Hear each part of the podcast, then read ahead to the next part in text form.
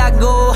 Made a promise to my mother, it's okay, cause I'm gon' die for this. I put my mind to this. Watch all these people, how they treat you, got no time for it. I fear no evil, got my demons, I'm just fine with them. And all these people think they know me, it don't matter to me, cause I'm gon' die for this. I put my mind to this. Watch all these people, how they treat you, got no time for it.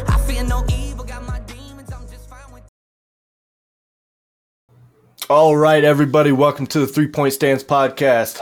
I am Kaleb, one of your co hosts, with my guy Dee Gray and our special guest, Trai Essex. How you guys legend. doing? Doing good, man. Man, I'm fellas doing good, today? man.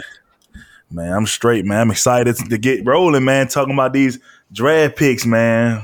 So Yeah. um, now I, will kick it off right now, man. What a crazy weekend, man. I mean, what a crazy weekend for the Steelers, man. I mean, solid draft class, man. Especially for myself, man. Thinking about some of the draft, the powerful draft class they had over the years, and uh, this can kind of be one of the best draft classes they had, man, to rebuild the name and that that that culture that that hard nosed football again by drafting these type of guys. So Trai, man, I'm just gonna go open it up with you, man. Just tell me, man, something about like how you feel about this draft class, man. I know you played a long time in the league, man. You've seen great draft classes come through Pittsburgh time and time again. When you think about this draft class, man, like how do you compare this draft class to some of the best draft class you've seen over the years you played with? Well, generally speaking, I just got to say the, the draft this year all together was exciting, man. Like I was tuned Yeah. in for the first time from the first pick to the last. Uh, there were some great trades. Uh, some teams, a lot of teams improved in this draft. Not only us, but a lot of teams had really good drafts. But I mean, to see uh, Omar Khan, who I had the pleasure, who was in Pittsburgh my entire time there, to see him finally get a chance to take the reins and do what he did, not only leading into the draft and free agency, but to actually do what he did in the draft and some of the bet moves he made, I guess, so to speak, as a GM when he was trading up and being patient, fielding calls for that number 32nd pick, which was essentially a first round pick, and just Right. staying pat and picking who they wanted on the board. It was pretty awesome to see. I think we hit every single position of need, eh, plus more. Thought we got some fantastic players with a lot of potential.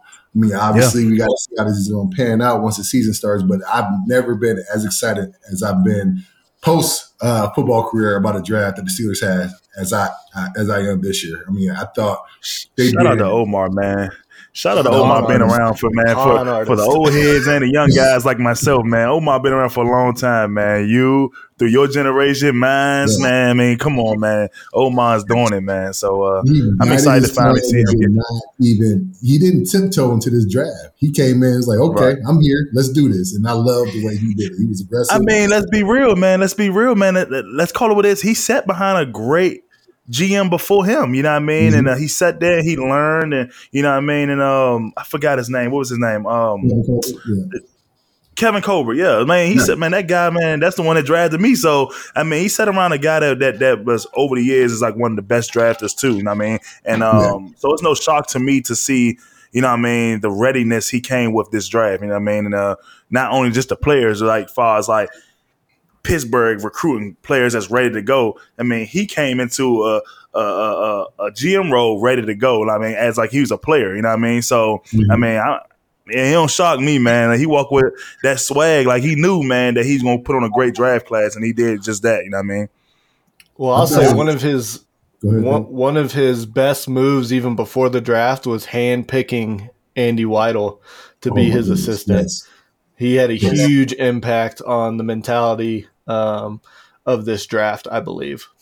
Yeah, and uh, I, I was happy to listen to one of his press conferences beforehand, uh, leading into the draft. And one thing he said that struck me was, "I'm looking to draft Steelers." And unless you know what a Steeler is, unless you are born and bred a fan or been in the locker room, you don't know how to define that. I mean, it is a way of life, it is a mentality, it's an attitude, and it's unique to only Pittsburgh.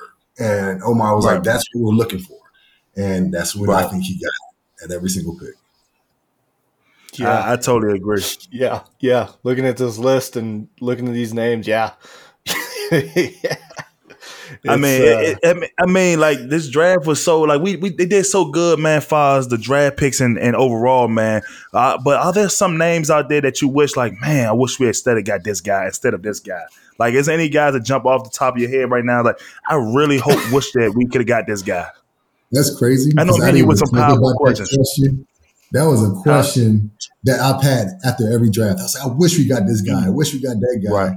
I didn't think about that one time after this. Not once. Like I mean, me personally, man, I feel like they got everybody I wanted. I mean, yeah, Joey Porter, yeah. Darnell Washington. I mean, I mean, Darnell and Joy is really the t- only two besides, you know I mean, Paris Johnson leaving me, man. That's all. I'm still wishing we got that guy. But, I mean, we settled for Broad, Broderick Jones, but uh, I feel like he'd be great. I mean, we're going to welcome him in with open arms now at this point. But, uh, yeah, man, I mean, that's the only guy I wish we'd have swapped out for is Paris Johnson and him. We were, we were both we both had other tackles in mind. Obviously, I was a little partial to Skoronski from Northwestern. I was yep. going before we got a chance to get picked, as was Paris. But uh, I mean, when they, they moved up to 14 and they got the best guy that was available left. And I me and you both were a little hesitant, you know, yeah. but we both came around to it. I watched a little bit more film afterwards. I'm, I'm like, okay, this guy, he's an athlete and he can really grow into he's the type of definitely an athlete. Like I mean, he has to he has to block some of the big uh, the big dogs. He got to block Trey Hendrickson twice a year. He has to block Myles Garrett twice a year. So he has to have yep. come in with a certain mentality, and the coaches had to see that, and that's why they pulled the trigger. Yeah, yep. he kind of um, the way his athletic ability. I know they played two different positions. It reminds me so much of Marquise in open space. Mm-hmm. Like when you see him um, pulling out there on the screens or anything like that. I mean, he's chasing people. He's finishing blocks. It's yeah. uh, it's it's impressive. I mean, like like we said on uh, the draft day show, you know, he looks like a linebacker. It's it's it's crazy. Yeah, yeah I mean, like I said, I, I, I that's one thing I think he always brought to the table was being able to go open and like open and pull and get into space and not just get into space and run around chase people, but get attached onto people and run guys and finish them. I thought that was one of his greatest traits. I mean, especially dealing with a league, especially with Najee. He, he, you just never know what happened with Najee. Najee may be in the backfield for a second and break three tackles and be on the edge, and you the one lead blocking right now. You know what I mean? So Najee's just a special runner. You need special blockers, especially in the edges that can get latched on and not just get latched on and get thrown off, but latch on and stay on. And I think he does mm-hmm. a great job with that. And I think that's probably one of his best traits watching his film is like I love watching him pull left him, especially know those tight end pulls and pull around and pin and pull schemes and him get out on the corners and people in the apex for people like Trai, you know what I'm talking about, and those support guys and get those guys out the box, man. And uh, I think he does a great job with that. But I still believe he definitely will be a solid guard, man. I think he really be a solid guard, man, in my eyes. Just my just my opinion. They they gonna uh, they gonna test him on the left side. I'm I'm interested to see because I'm still not done with Dan Moore Jr. And so I think he's had enough experience in this league, and I think he's shown enough ability that maybe they might think about moving him inside. And I think that might solidify. I had a conversation with Max Starks. Um, as much as I love Mason Cole, uh, I think he hits a hard ceiling. I would love to see uh, Daniels move to center, which was he played at Iowa, was a baller, and then see, maybe Dan Moore can be a right guard. But you know, I think uh, we got the coach, uh, the line coach, to figure that stuff out. Uh, the, the the thing is, he has a good problem on his hands. He has some guys now with experience, whereas last year he didn't have any guys with experience. He had a whole new line, so he has at least five guys coming back with a lot of game day experience. Plus, you're adding a blue chip at left tackle. So uh, he, he has some decisions to make, but they're they're going to be good ones. I mean, I'm, I'm super excited about the overall offensive line. I think the offensive line together, they, they got a good group. Talent has never been an issue for Pittsburgh. They always had talent there. It's just about putting it together to give them the best opportunity to show their best their best game. You know what I mean? And I feel like over the time, it's like sometimes scheme and coaches changes and things like that has I don't know, devalue some of the players and not be able to give them to the potential to play at their highest mark. You know what I mean? Such as like we talk about K Dot, you know what I mean? Kevin Dotson, you know what I'm saying? And his issue, issue issues right now on the south side, you know what I mean? He might not be here no more. You never know. But he, in my eyes, he's a baller. I mean, you get him in, in, in goal line, he blowing guys off. But I mean, you don't see that consistently. I don't know why. But uh, it's they got guys up front, man. I'm just want to see how these things, these moving parts, move to get that starting 5 Mm-hmm. Yeah, they, they I mean, depth isn't going to be an issue. Right. Like, like, like Trai was saying, you have all these guys with starting experience, like Nate Herbig. You know, his mm-hmm. nickname's Nasty Nate. You know, you want your first, you know, available offensive guard if uh, Daniels or uh, Seumalo goes down to be a guy nicknamed Nasty Nate. Right. Like, right. and and obviously we went and grabbed his brother. I think everybody in the world could have predicted that happening. Um, but yeah, I'm I'm super excited about this offensive line, and I know Dee brought up, you know, Najee's good at breaking tackles. If he has to break three tackles in the backfield, something's gone drastically wrong with the mm-hmm. offensive line. Right, right.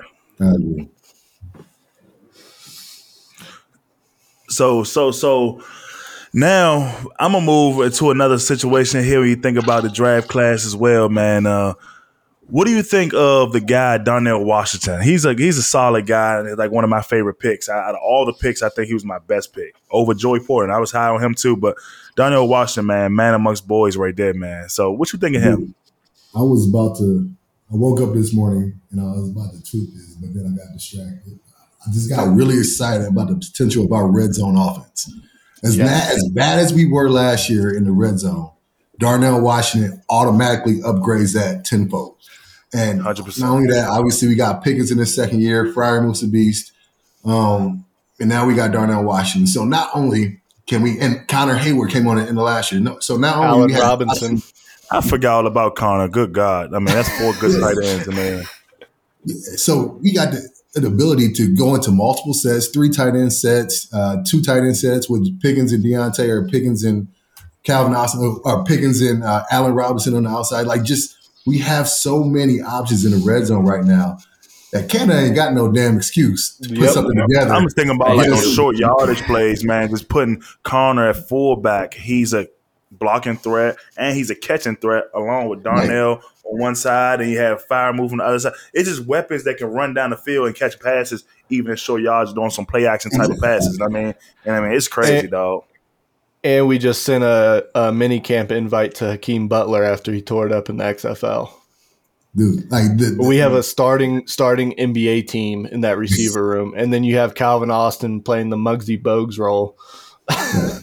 like there's so many different weapons that we can employ, not only in the open field between the twenties, but once we get down into the red zone, the scoring zone, which is what our biggest weakness was last year by far we couldn't run the ball consistently in the red zone, and we damn sure couldn't pass the ball consistently.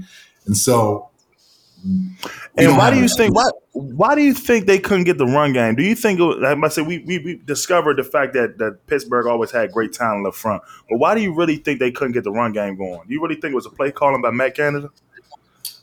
So that's a that's a two tiered, three tiered question or answer to that question. I think a lot of it had to do with the fact that um, so I'm not gonna go hard on Canada. Canada's our OC, so I'm like one of those guys, uh, half glass full, and I'm gonna I'm gonna ride with him this year and see what we can put together. Although I was disappointed with how things started, he improved towards the end of last year. But our run game obviously is the precipice of the Steelers' offense. We need to improve that to to help Kenny out to give him an easier time and, and for our offense to really uh, reach the potential that we truly need to. And so the biggest thing, biggest reason why our run game the biggest number one reason is that we had our third O line coach in three years. That's simply put. And we had a whole bunch of young guys that didn't have enough experience. So when Coach Meyer got in and he really got those guys on the same page, and those guys stayed healthy, you saw the improvement throughout the season. Yeah. You saw how we ended. That's why we were able to finish yeah. games. And so um, that's the biggest reason. Um, secondly, we weren't very creative in our in our play calling. I mm-hmm. think everybody knew when Najee was in the game, we are going to run between the tackles, and then Jaylen was in the game, we might run off tackle. We weren't running a screen, you know. Um, so we weren't very creative in our play calling. Although I don't think, think we needed to be overly creative because my man, Dee, like you know and love when you have a set play. Our play was twenty two double. I don't care. You I gonna was that about to say. 20 I was about to say. I mean, I don't want to cut you off, but she said like uh, it wasn't a lot of creativity to the run game because you knew when you had Najee was going between the tackles. But let's be real, Pittsburgh.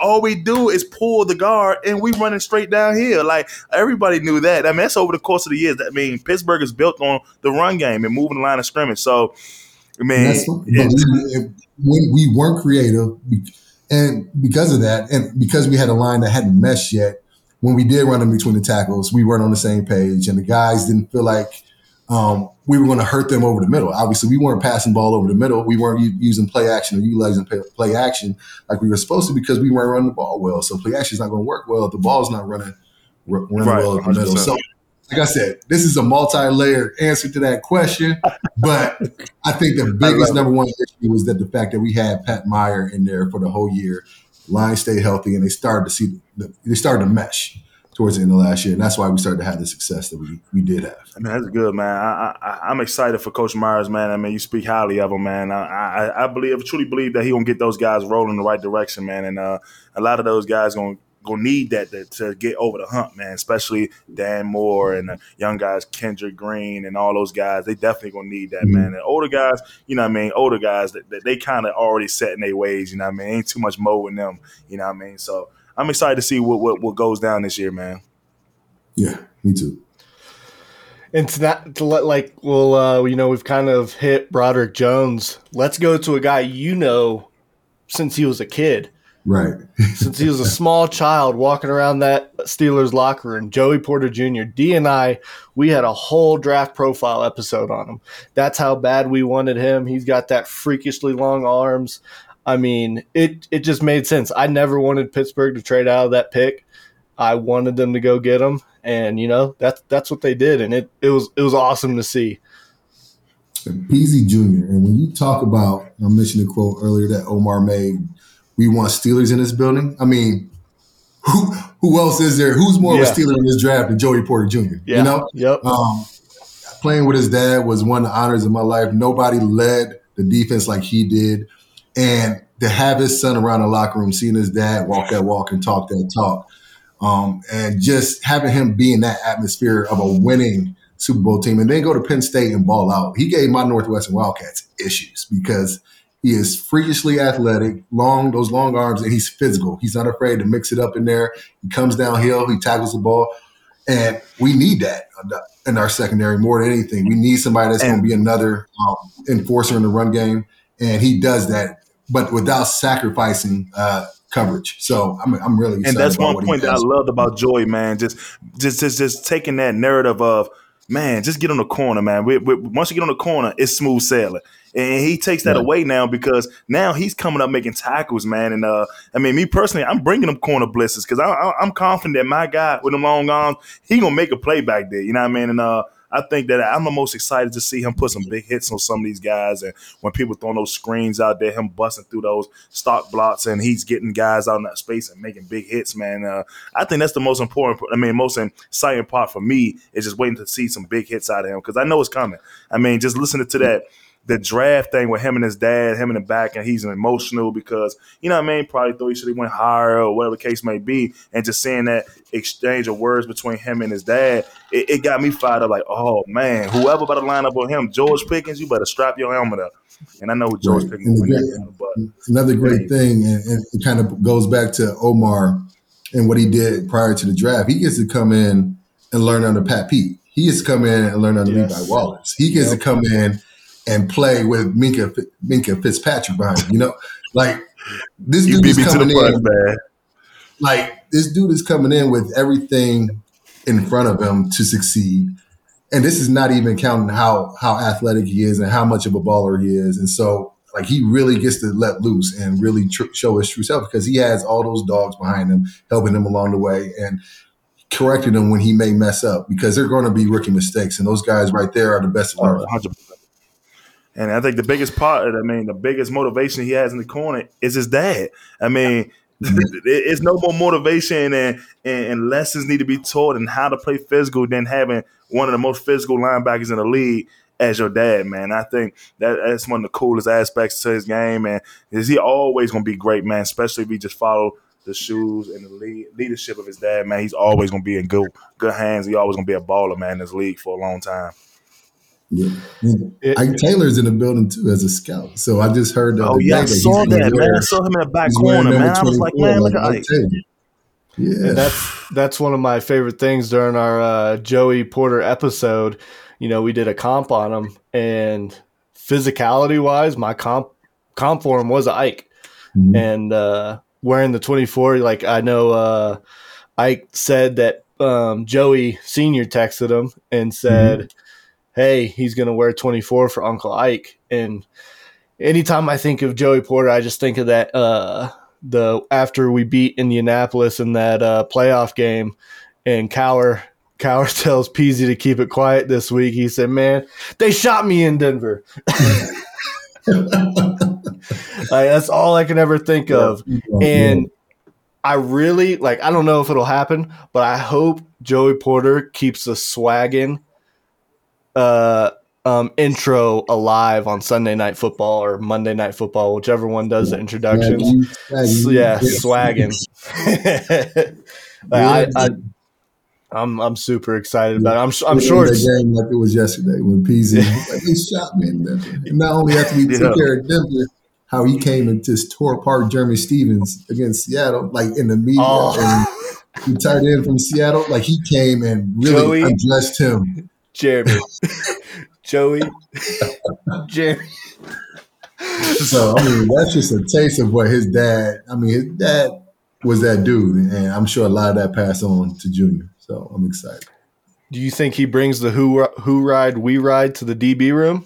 No, man, you can't do that. No. That's, that, that's, that's, you can't do that. Nobody got to do that. Oh, nobody got us hype. Who ride? We ride. Who ride? We ride. Let's ride over one, two, three. Let's. Oh man, I mean, they, about.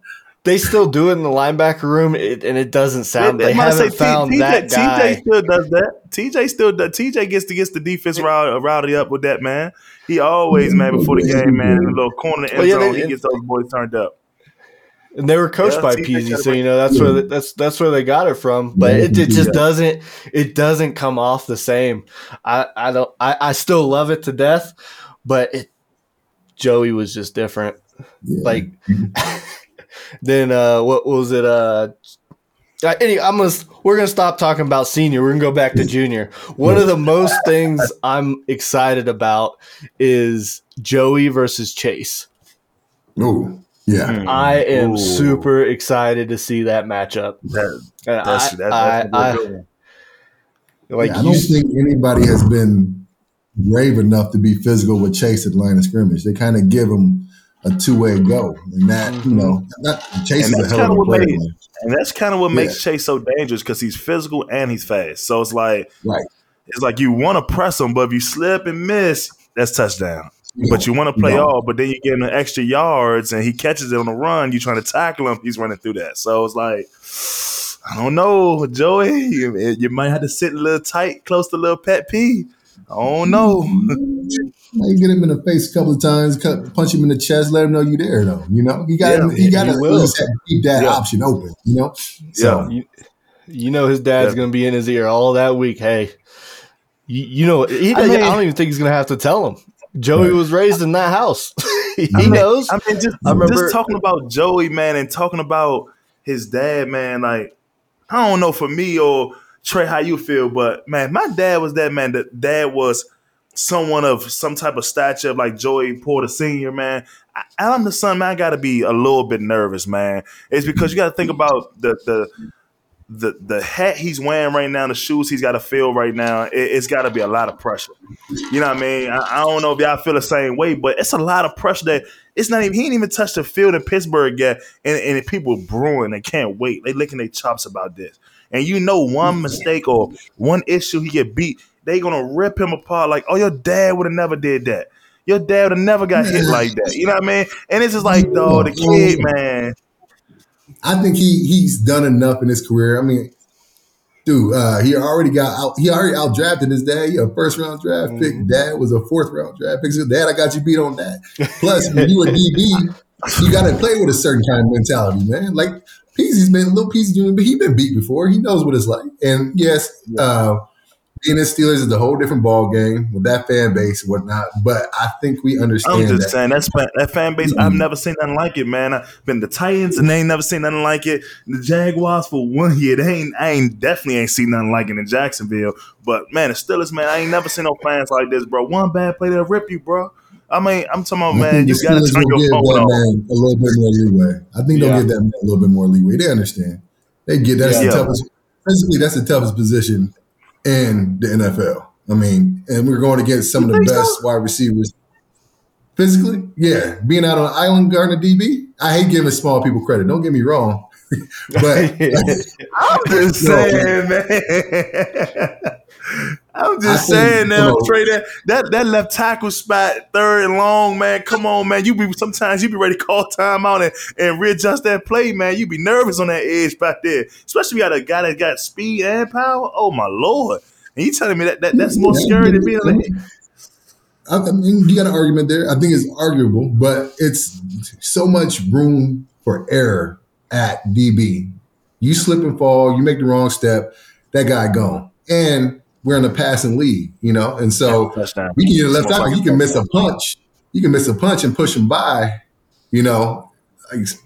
I think you got a little bit more room for error at tackle than you do at DB. And we, granted, we are going against some of the best athletes at the tackle position too. Uh, the defensive ends, you go against Myles Garrett, yeah, you better buckle up that chin strap, be ready to go because he's coming every Dan single. Mar's son.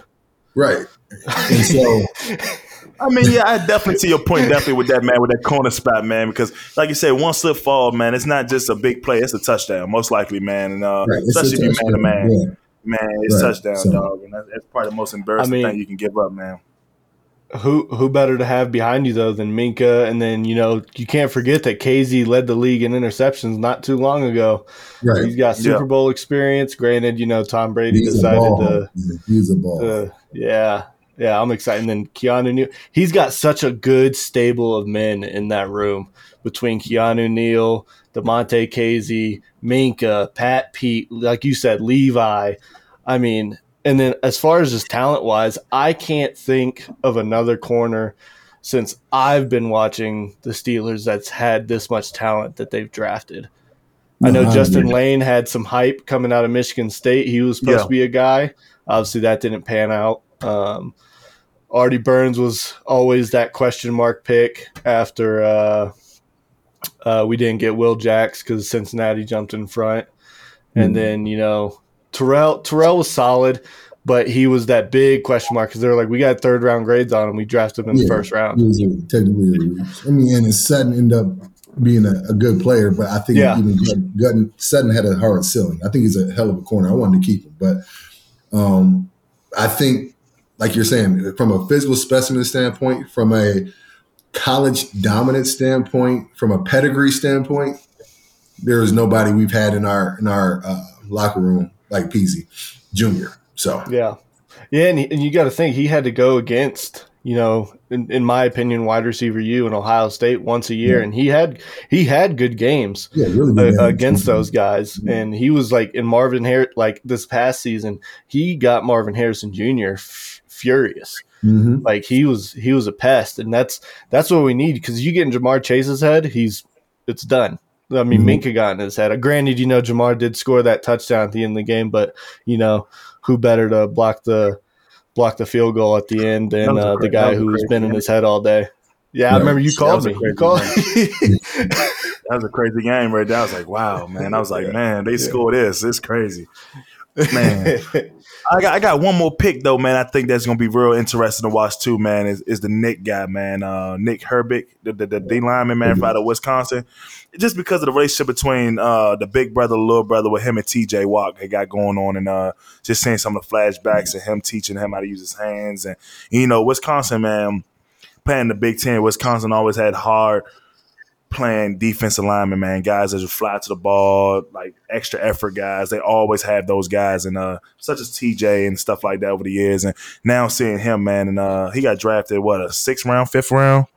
What he went fifth, uh, fourth, fourth. fourth. fourth round, and Yeah. uh, Yeah. man, I mean, definitely easily probably could have went higher, but who knows, man? But uh, I think he's going to really be a solid player, man. I think he really going to be another replica of TJ.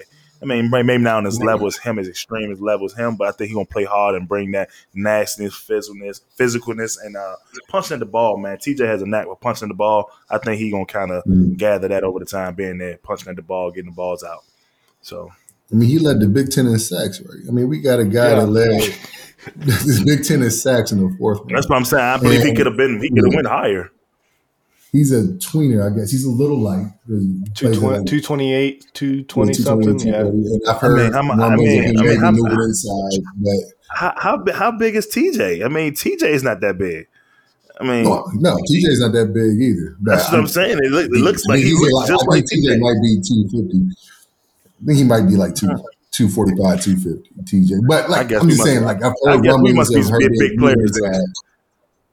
I guess we must be I big mean- dudes then, because to me, I'm like, man, TJ looked skinny like a receiver, man. He looks slight. But uh, it, when he came out, when TJ came out, I was like, this dude is playing outside linebacker for us. Like we've always drafted somewhat muscular, big guys, and he's lean, uh, long, but nobody's a better technician than him. And so when you're winning on technique oh, and effort, uh, and you bring in a guy like Herbig who followed in your footsteps, and you're taking the time out to to teach him your ways. I mean, and you use that to dominate Big Ten competition. I mean, Yeah. I think we got a winner in that guy, and I think Yeah. I, re- I we needed that Nick depth be one of behind him and. Highsmith.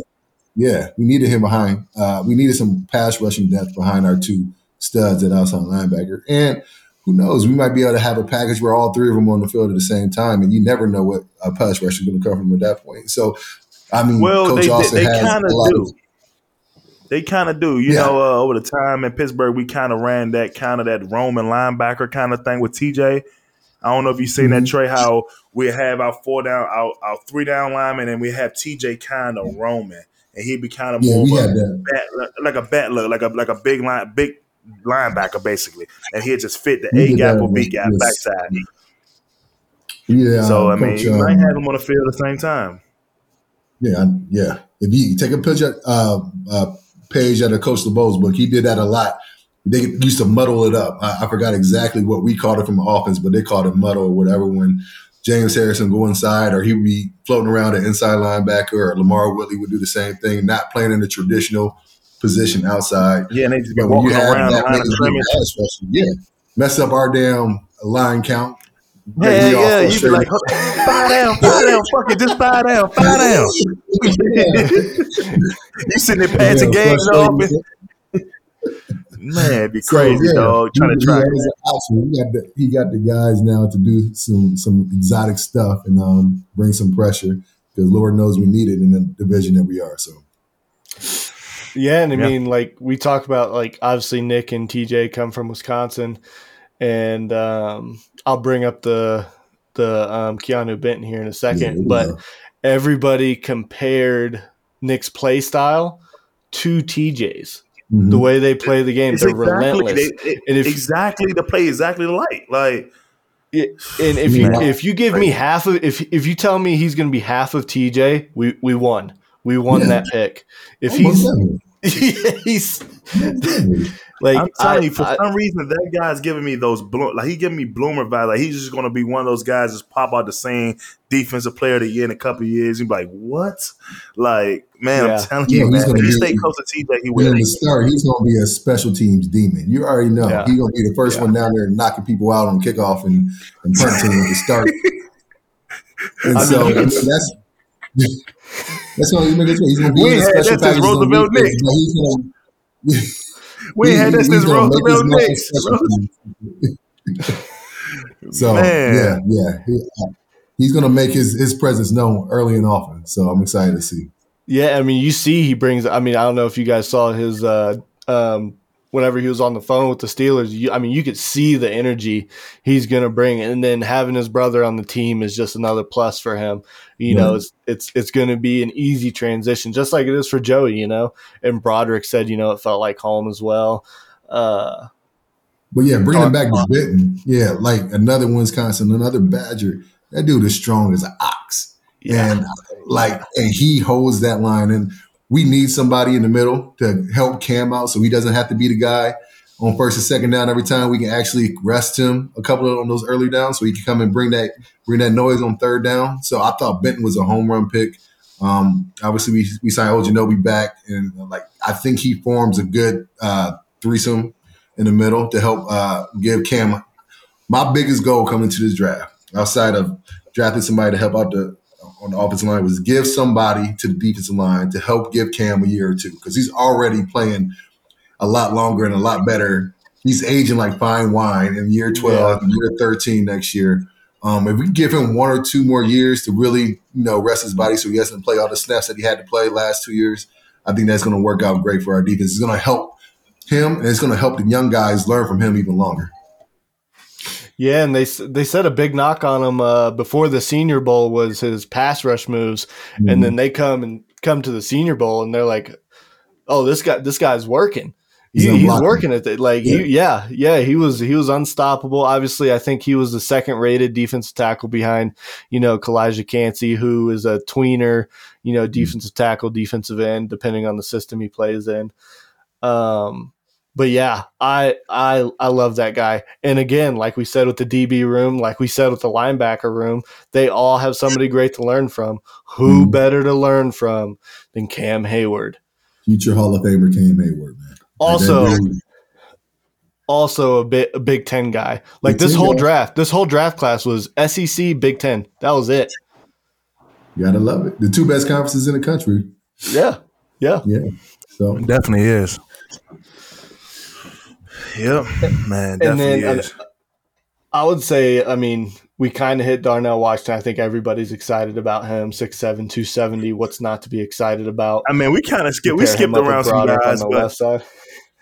I mean, I'm, I'm intrigued just to see, man, what happens with Spencer, man. Uh, the last pick is always that's always been kind of be the shaky pick, and everybody be kind of just brush right over. And I mean, so I mean, like I said, I don't, I don't know how much y'all pretty much know about Spencer, but I mean, I don't know exactly how he's gonna pan out in Pittsburgh. I don't know what can happen with him. I don't know because there's a lot of competition in that room, and I'm just trying to figure out like where where would he make his mark at? Like where would he stick at? You know what I mean? Like will he just be a special teams guy? I mean, me personally, I'm thinking if I'm him, I'm figuring out how I can run down on kickoff, man, to, to keep a job, man, because it's, it's going to be hard, man, with all those guys they brought in, and you know what I mean, all this talent, and uh, it, it's going to be hard, man, for him, and uh, it, it, I, I, just don't know where. It's second round draft but the uh, way you yeah. make yourself uh, valuable in the O line room, you know this. Learn every single position. Learn how to snap that ball.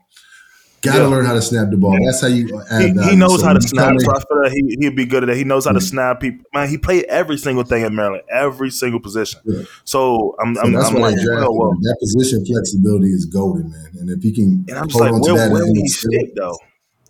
Because mm-hmm. I mean, the guards are a solid. Tackle is solid. It's like, I mean, that's center maybe. It's like we we we got so much depth on that offensive line. It almost feels similar to Chris Oladokun from last year.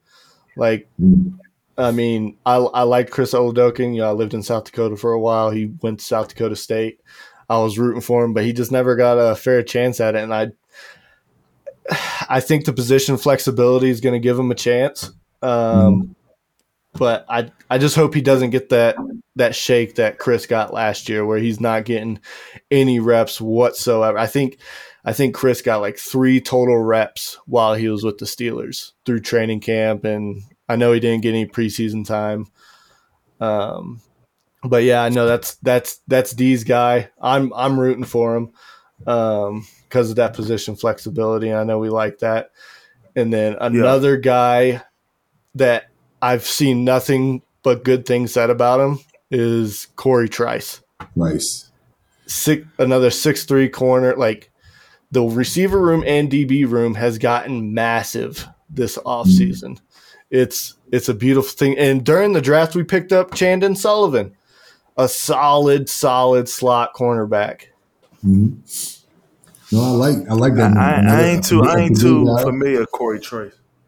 I ain't too familiar. Yeah, Trice, he's, he's, a big, big old athlete, um, and he's a good player that probably could have drafted, drafted higher. Nobody would have blinked an eye, but we got him in the sixth, seventh round. Seventh round, yeah. In the seventh round. And so um, another position room that has gotten a lot deeper, but he has so many natural intangibles physically and athletically. Um, it's going to give him a shot, you know, mm-hmm. and obviously he's going to be a special special teams guy to start, and so he's going to have to make his mark there. Um, and you know, Coach Tomlin likes to keep that extra DB and that extra backer in there for some guys. get, get out of here! I'm doing a show. Your mom's supposed to be watching you. Love you. Bye. Say hi. It's all good. Hey, hey, beautiful. Say hi there. She said, "Hey, beautiful." All right. You like Coy Tracy? It made it. It made it interesting. Hey, sweet. Uh.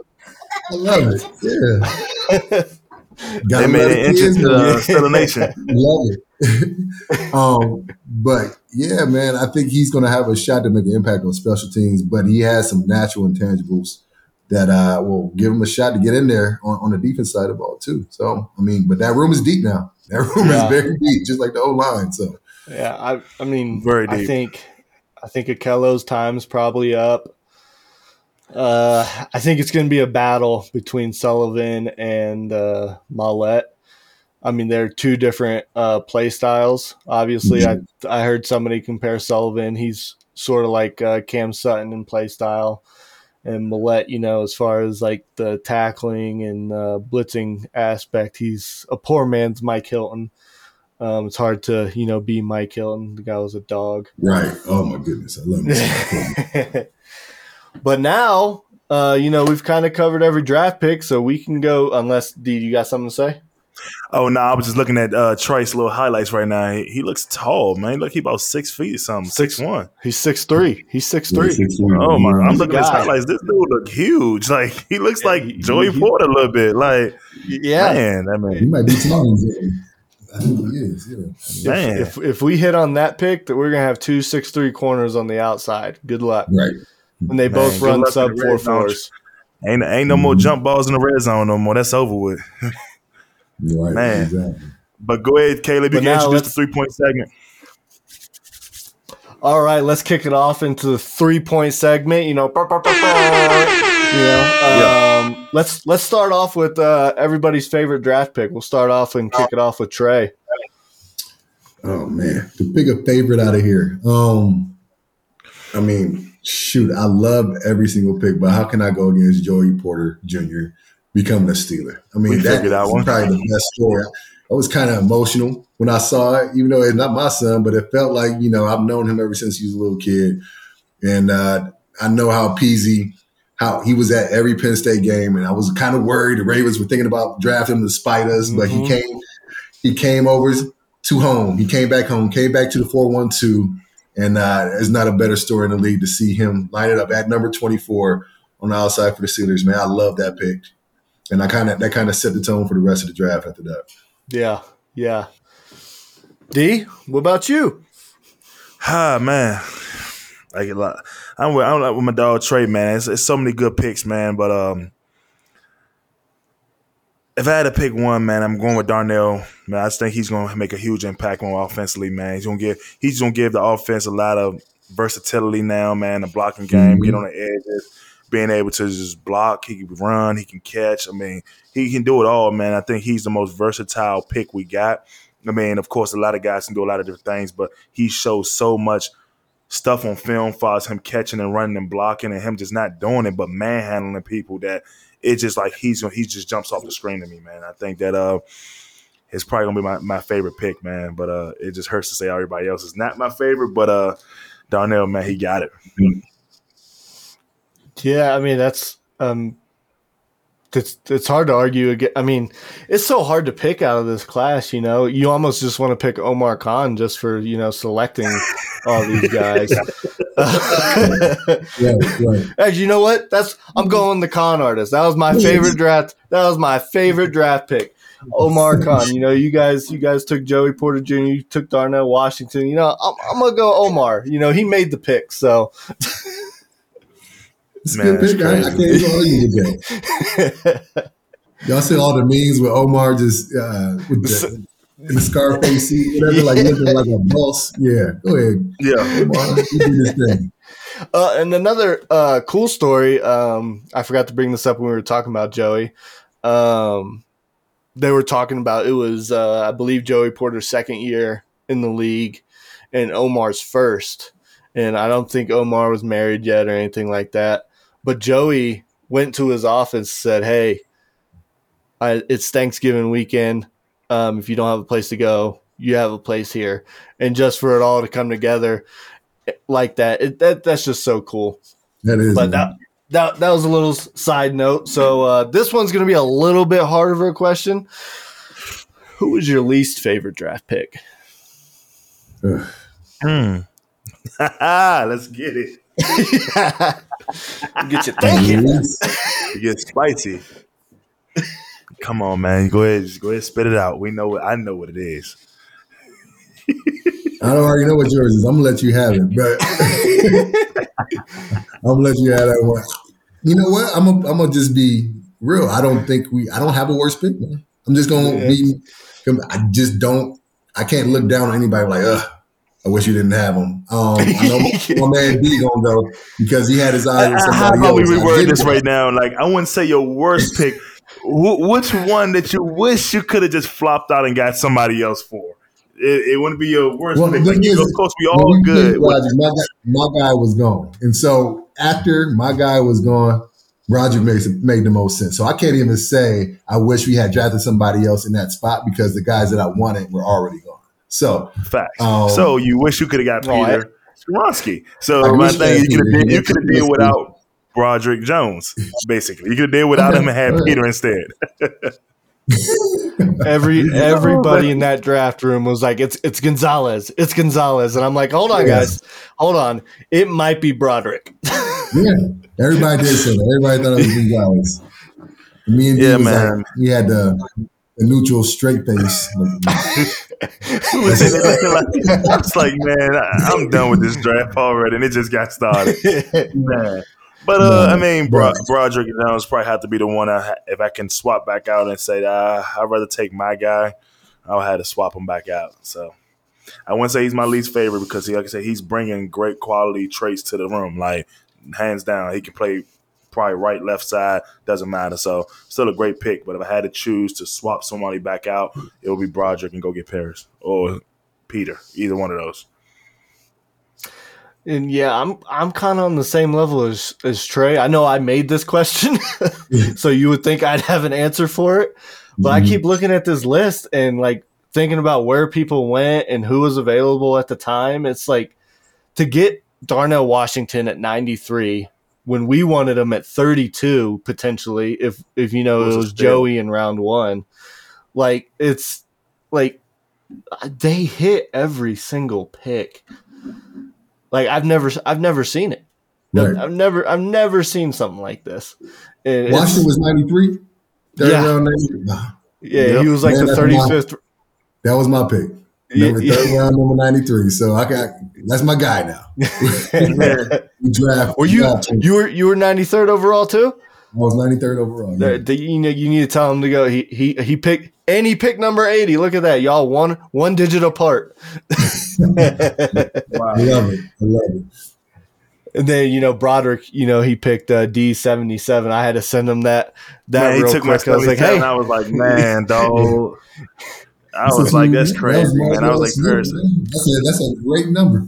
Yeah, and his reasoning behind it was it, it was it was touching. It's uh, his his teammate. roommate in college was the one that passed away in the uh, um, drag racing incident. Yeah, Yeah.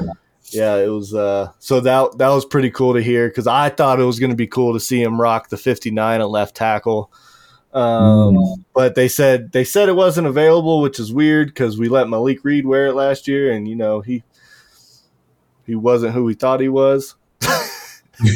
and, then remember last year I asked you about that guy, and I was like, I don't really know about this guy like that. Like, and I literally asked him, like, I'm gonna keep my comments to myself. I don't really know about the guy like that. I'm just gonna let it ride. And uh, just to hear you say that was kind of like, all right, I know I wasn't tripping, but okay, move on. Yeah, he, he was an all, he was an all heart kind of player. He just he doesn't have anything. There was nothing wow, I guess. But uh, yeah. um, on to our last point in the three point segment. What's the season expectations and why is it not, or why is it Super Bowl?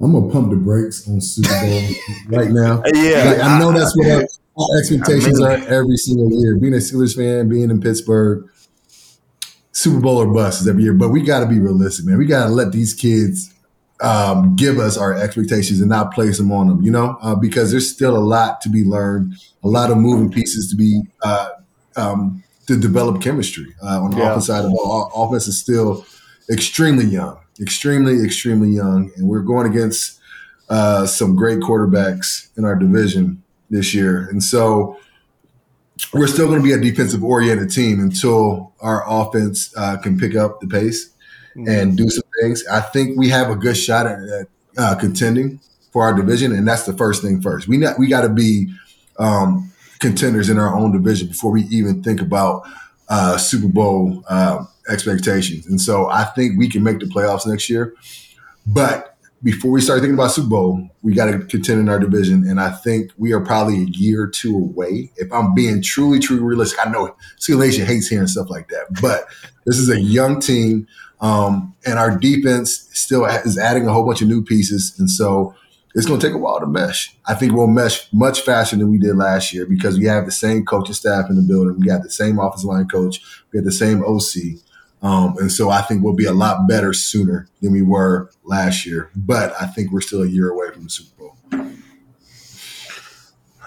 I agree. I mean, I'm, I'm, i mean, I'm, I'm, I'm, with, I'm with Trai on this one, man. I think, I think, man, uh, it's gonna be interesting to see the, the talent that they they bring in to the receiver room and how this thing gels together with Canada's offense and what Canada believes in, man. Because I know he lived and died by the jet sweep. He lived and died by trying to break the defense in half for people that didn't play for him. I'm just gonna break it down to people like, man, he, he wants to break the defense into two sides. Like he want to have an inside zone going with an outside going, outside jet sweep going to to break it down. You know what I mean? So when guys think of this offense, they don't know where the ball can go at. You know what I mean? And um, it works, but you just got to give guys to buy in. But also, you got to remember this. Also, the NFL, we got smart players, man, and uh, these guys are athletic enough to run sideline to sideline. So, what do you go to when that doesn't work? How do you use these great players that we have now from free agency, now from the draft? How do you put these guys in position to make plays when you can't run your scheme that you want to run, that you run your whole life? And I think that's the part that uh, Steeler Nation is waiting for him to break through and figure out something else outside of the jet, jet sweeps uh, situation he got going. But uh, man, I, I think that it's going to probably take about a year, man, a year or two to, to get rolling. I'm agreeing with that because they got to dominate the conference first before they can. First of all, the division, like you said, the division first before they even can think about a playoff run and, you know what I'm saying, killing the whole league. So, yeah. Uh, before to add on to that, I, I think we need to develop who who is that dog going to be on offense. I mean, I know Najee tried to step into that role that as that leader, that offensive leader, but he's young, like everybody else is in offense. I think obviously he's our natural go-to, but Pickett kind of picked it up last year. We have a dog, a captain, a go-to guy at every level on our defense side ball. We got Cam, we got TJ, we got Patrick Peterson coming in, we got Minkah. Um, so we got guys that people can look to that be like, okay, uh, maybe not play my best, but I can look to this guy. He's going to lead the way for me. He's going to pick me up when I when I'm down. Who's who's going to be that guy on offense? Um, who's going to be that guy on the offensive line? More and, first and foremost. And, so, and they did they did pick up Allen Robinson, correct? Mm-hmm. They picked up Allen Robinson, yeah. And I think that he comes with a lot of experience too, man. He's been around a lot of teams, yeah. and I think he can easily merge into one of the leadership roles on that team, man, on the offensive side. I know I know he's new to Steeler Nation, new to Pittsburgh, but he ain't new to the game of football on the NFL level, man. He's played for a while, man. He's a he's a veteran guy, and I think that he he he's easily a guy that can come into that role and help the guys understand how to win, man. But I mean, like you said, man, the defense has all the leaders over there. You know what I mean? And uh, but once again, you got to get a leader on offense, man, because Cam Heyward can't get in a three point stance and, and kick slide for you. You got to get guys on the side of that ball help will help with that. You know what I mean? So especially in the O line, they need a Pouncey. They need uh, Willie Colon. They need a uh, David DeCastro wasn't a big vocal guy, but we need those dudes that gonna go. Over was and punch you in quiet, man. Dave ain't say nothing, man. I seen Dave get mad one time, and I was scared. I was like, man, this dude don't even talk, dog. Like, don't put your hands up in practice. Don't touch him in individual drills. Don't do nothing. But when he turned it on, Right. dude, man, that was enough to see, man. You didn't have to get motivated, man. You knew right then and there by his play, he motivated you alone, man, by the way he played. So, yep. Yeah, and I think I think as far I think Broderick's gonna you know a few years down the line he's gonna end up being that guy for the offensive line. Um, I think right now I know James Daniels or Mason Mason Cole's kind of been that I guess uh, leader as far as it goes. He talks very well, but we haven't had like it infuriated me last year watching the offensive line um, when Kenny would get hit. I think like any of those any of those late hit, we saw one reaction, and that was from James Daniels in that James Buffalo Daniels. game where he Dude. hit uh, Damar Hamlin. they wouldn't go up and consistently pick up the running back either. That's like a no no. How he was, how we was taught and coached up. If our if your running back is is downfield get, breaking tackles, trying to do all this stuff to, to get yardage, and you not down there picking them up, or you not picking them up if he gets tackled in the backfield, you be better be the first one there if you don't want to miss your block. So miss your Block. that that's I, I, That's, I- hey, that's the worst feeling, man. You miss your block. You see him on the ground. You, man, you Yeah. trying to pat him up, give him love. Like, dog, it's all good. You get yeah, the next dude, play. yo, man, like, my bad, I got you next time. That was me. Like just Oh, you know, man. Like, we remember that dude racing to the ball like Pouncey was. When you saw 53, he was always around the ball. And so, like, now Pouncey's a Hall of Famer, and I'm not expecting everybody to be like him, but I need somebody with that same mentality, that attitude, and that kind of sets the tone for the offensive line. I mean, I, mean, I, I I- think I Big think Moan, lot of tri- Big Moan tried. He tried it. I mean, Big Moan needs didn't, didn't give him all the way down the field. He He wasn't the the fastest Pouncey, that's all. Big Moan couldn't move Big like Moan, Pouncey, but Big he, Moan was, point he blank. tried to get Yeah. there. Big Moan's like, yeah, I was down there. I got you. Got you next time. You don't want Big Moan in the phone booth, though. He gonna hit you up real quick. Oh quick. my god, man, dog, that's the phone booth, man. You stay in there, man. He he gonna get you, dog. man, I seen, man, funny story, man. I don't, I don't get off topic, man, but I seen we was on the goal line one time and Big Moan, man, we was like a big tight end set, man, and I think I was a big tight end. Moan was the le- was the left guard, and the man, at three at two point stands on the goal line, on one yard line. I'm talking about he blew this dude off the ball, man, at a two point stand. Everybody down to four point. This dude in a two point stance on a one yard line. I mean, I'm like, dog, think about your knees, Moan. He's mad. Everybody down low, and this dude a two point stance, and he just bed hugs everybody and just take him in the back of the end zone. I was like, man, certain things work for certain players, man. Like, man, it was so many different talents that come through Pittsburgh, man. So I was trying to see, trying to see how Dan Moore and a Broderick Jones, how those guys just be like, damn, man, they got some unique playing styles, like. Cause I mean, mm-hmm. sure did back in the day, Pittsburgh, man, with those guys, they all played different, man. And Alvin LeWaver, all those guys, they all had a different playing style, man. Um, uh, DeCastro from his feet being super wide and still be able to move with that wide stance like that. I was like, bro, like how do you move left and right when your legs are super wide like that? But it worked for him, you know what I mean? And uh, so it was a lot of different playing styles, man. I've seen, dog. And that's how you tell a good old line coach, man. A coach who understands that different body types can do different things, and so you can't coach them all to be robots. And so that's one good good thing that Munchak did, being a Hall of Fame O line coach that he was. I wish I'd got. I wish He I had coached guys up play and coach do what he did. Dude, amazing. But he didn't try to put you in a box. You know, he understood that Villanueva was six ten. He ain't gonna be able to bend his knees all the way down, but he'll punch the mess out you Man. Moan I'm telling you, though. ain't ain't just quick as a feet, but he get his hands on you, it's over. You're like you It's know, over. and so it takes Moan a little while to get going, but once you get going, you, it's over for you. And so, and Pouncey was Man, Pouncey. So, but yeah, I don't want to elaborate. I was just trying to elaborate that point. That's what that makes a good old line coach, and I think that's what Coach Meyer is doing, and you can kind of see the effects in our players. Yep. Yeah, and I think uh, uh, um, going back to kind of what we were talking about with uh, none of the Expectations. offensive linemen like really helping uh, um, Kenny, um, and you look back at Pouncey and Ben, you just got to think about their relationship though. They're inseparable. I mean, to this to this day, they're best friends. And Pouncey, you know, he was always always like that. I'm pretty sure he was like that at Florida with Tebow and um, everything like that. But it's I know Kenny's got a, a pretty good relationship with Mason Cole, But if you looked at the Steeler Nation uh, or the Cam Heyward's podcast during the draft party, and you just look look at the way Kenny's looking at Broderick, they're they're about to be best friends.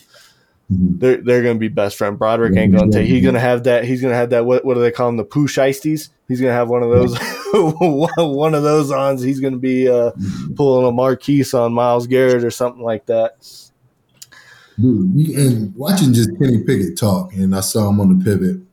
He has that kind of attitude, that uh, gravitational force that's going to kind of make guys, you know, um, make that that chemistry develop a lot faster. He has yeah. that glue mentality, and guys gravitate towards him. I can just it exudes through camera, and that's his biggest quality. He he's a he's a leader, and mm-hmm. everything about him says leadership, and you kind of got that winning vibe from him that he's not going to accept anything less than your best, and you want to run through a wall for a guy like that. So I think that is going to be obviously our main leader, and I think he's going to take that role and run with it. So. Yeah, he's not he's not afraid of the spotlight or the moment at at mm-hmm. all. At all. And I mean, he's he's cerebral, and that was one one thing uh, I would talk about with D last year after we drafted Kenny. I was like talk just talking about the cerebralness of him to just on the fly in that ACC championship game to come up with the fake slide. Like you think about that on the fly. I mean, you're you're a smart football player. I mean, granted, you know it's illegal now, but it's like to me is like he's got the brain for it. Mm-hmm. He's one of his mentors is uh, Peyton. I mean, who who better to learn the game from than that guy? Mm-hmm. You know, he got to sit there at pit practices, watch Ben work. He got to see him Ben work with AB, and that mm-hmm. connection was dynamic. But uh, right. I I think the future is exciting. I I'm still gonna go Super Bowl or bust, you know, but I'm a fan. You know, I'm I'm a little unrealistic at times, but it's all gonna depend on who's the healthiest team coming out. I know we, as of right now, it looks like we have a kind of easy schedule. We'll see how it lines up. You know, we still play the AFC North. We'll probably we'll probably split every one of those games, um, just like we did last year. Um, I'm glad Baltimore brought back Lamar. So that's that's let like that's the one matchup where I think we could win 2 mm-hmm. And depending on how these defensive pieces lines up, um, Cincinnati's always going to be tough. They got Burrow. He's he he's tough. He's really but, yeah. yeah. But yeah, but me Super Bowl or bust you know, then that's that's kind of where we're gonna um, end today's show. You know, we went off on a whole bunch of tangents. We were playing on a thirty minute episode. It started to feel like a NFL locker room in here. You know, but um, I mean, that's I mean, the best guys, shows, man. It's the point yeah. of having Trai here, man. We need to get the under the helmet, man. Clarity for a lot of guys that be confused on what really players go through and think about, and uh, man, that's that's that's what we want, man. We want those type of feedback, man, for people to really understand what's really going on, man. And uh, yeah, man, that's why it was important yeah, for us to get you on, Trai, man, because I mean, this is just another voice, man, that played the game for a long time, man, and been around. You know what great players look like, man, and uh, you the best guy for it. I, I mean, these are the type of podcasts I like being a part of. The ones where, yeah, you have, you know, an agenda, but, you know, we got a chance to just go off on tangents and just really talk about football and how we see things in different perspectives and, you know, our, our true opinion. And, and those are the best uh, kind. And three point stance brought that, asked me to come on. And I had a fun time, fellas. I really did. And I wouldn't mind doing this again in the near future. yeah, that live so show, you that that live show, you were like, hey, hey, come have me on, guys. Dee and I text each other immediately. Let's do it. Let's get them, man. Man, it's gonna be so fun to see the end of this USFL thing, man. Uh, what if I end up back in Pittsburgh, man? Uh, how does this show work out then? How does the a Nation thing work out then, man? Because I can't tell what's going on in the locker room. man, we shall see how that shape up, man. But uh, man, Trai, man, I appreciate you coming on, dog. Man, it's been fun, yeah. man. I hope we yep. get you back on again real soon, man. Uh, especially mm-hmm. if we ever need some uh some football clarity, man. Uh, you definitely be the best guy we can call for, man. So we appreciate it, Kaleb. Yeah, and uh, you know, towards the end of this episode, we'll uh, ask you to stay on so everything can record and everything like that. But I want to thank everybody who's made it this far. If you're a diehard Steeler fan, I think you you've made it to this point, and I just want to say congratulations. You made it. You did it We got everybody we wanted. We did it. We got Trai. We got Dee. We got myself, Kaleb. I want to thank you guys again for watching the three point stance, and we're out.